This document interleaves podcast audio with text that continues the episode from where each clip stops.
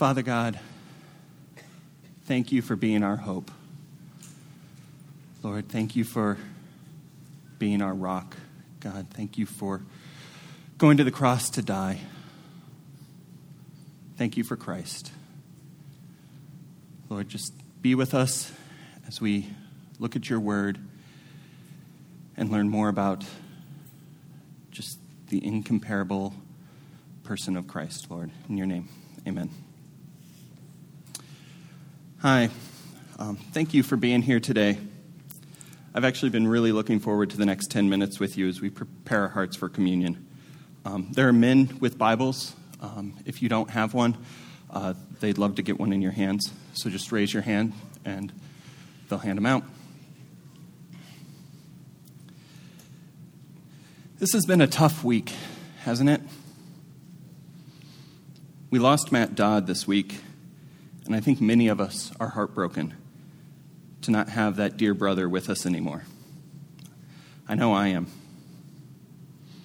Although we can shepherd our hearts to remind ourselves that Matt's faith has turned to sight, and we can take joy in the fact that he is in the presence of God, worshiping him for eternity, it's still very hard for those of us here, and we miss him, and that's okay.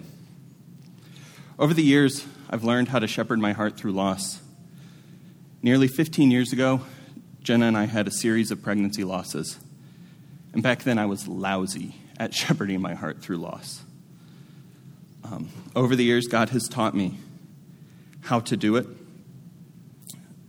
He's taught me how not to dwell on the circumstance or the why of the circumstance, but to look at Him and remind myself of His attributes and what we know about God.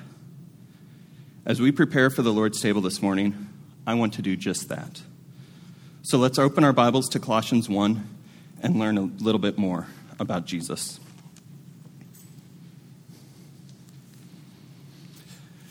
We'll be reading from Colossians 1, verses 15 through 17.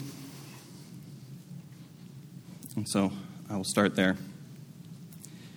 He is the image of the invisible God, the firstborn of all creation. For by him all things were created both in the heavens and on earth, visible and invisible, whether thrones or dominions or rulers or authorities, all things have been created through him and for him. He is before all things, and in him all things hold together. Unfortunately, we're helicoptering into this amazing chapter. In the verses immediately preceding this section, Paul discusses the redemptive work of Christ. He reminds us that Jesus transferred us from the darkness, from darkness to light through the death of Christ on the cross. Then in the verses following, Paul reminds us that Jesus, as the head of the church, conquered death and reconciled us to him through his blood. When Paul thinks of the redemptive work of Christ, he can't help but think of the preeminence of Christ. So when we look at, that, at this passage, we need to remember that too. And as we discuss and meditate on who Christ is, we need to remember that he humbled himself to go to the cross for our sins. But first, let's look at three ways Jesus exhibits his rank over creation. Verse 15 tells us something very important about Jesus. He is the image of God, and in this, he is the firstborn of creation. Christ is the image of the invisible God. F.F. F. Bruce describes this as Christ being God's perfect image bearer and in him the nature and being of God has been perfectly revealed. Paul goes on in this passage to tell us how the nature and being of God is revealed by describing Christ as the firstborn of creation. Firstborn is a term of rank more than time. Paul clarifies this in verse 17 when he says he's before all things. One of the ways that Christ is the firstborn is that he's before all things, but that's not the only way. Firstborn does not strictly mean that he is first, but it describes his right of privilege and priority. Jesus is the firstborn, the highest rank in all of creation.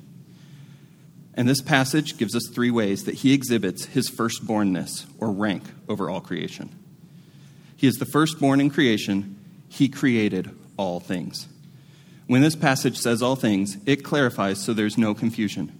In verse 16, it says, For by him all things were created both in heavens and on earth, visible invisible, thrones or dominions or rulers or authorities, all things were created through him and for him. In some places in language, all doesn't mean all. All of the time, almost never means all of the time. Washing all of the dis- dishes probably doesn't mean that you searched the entire planet and washed every single dish.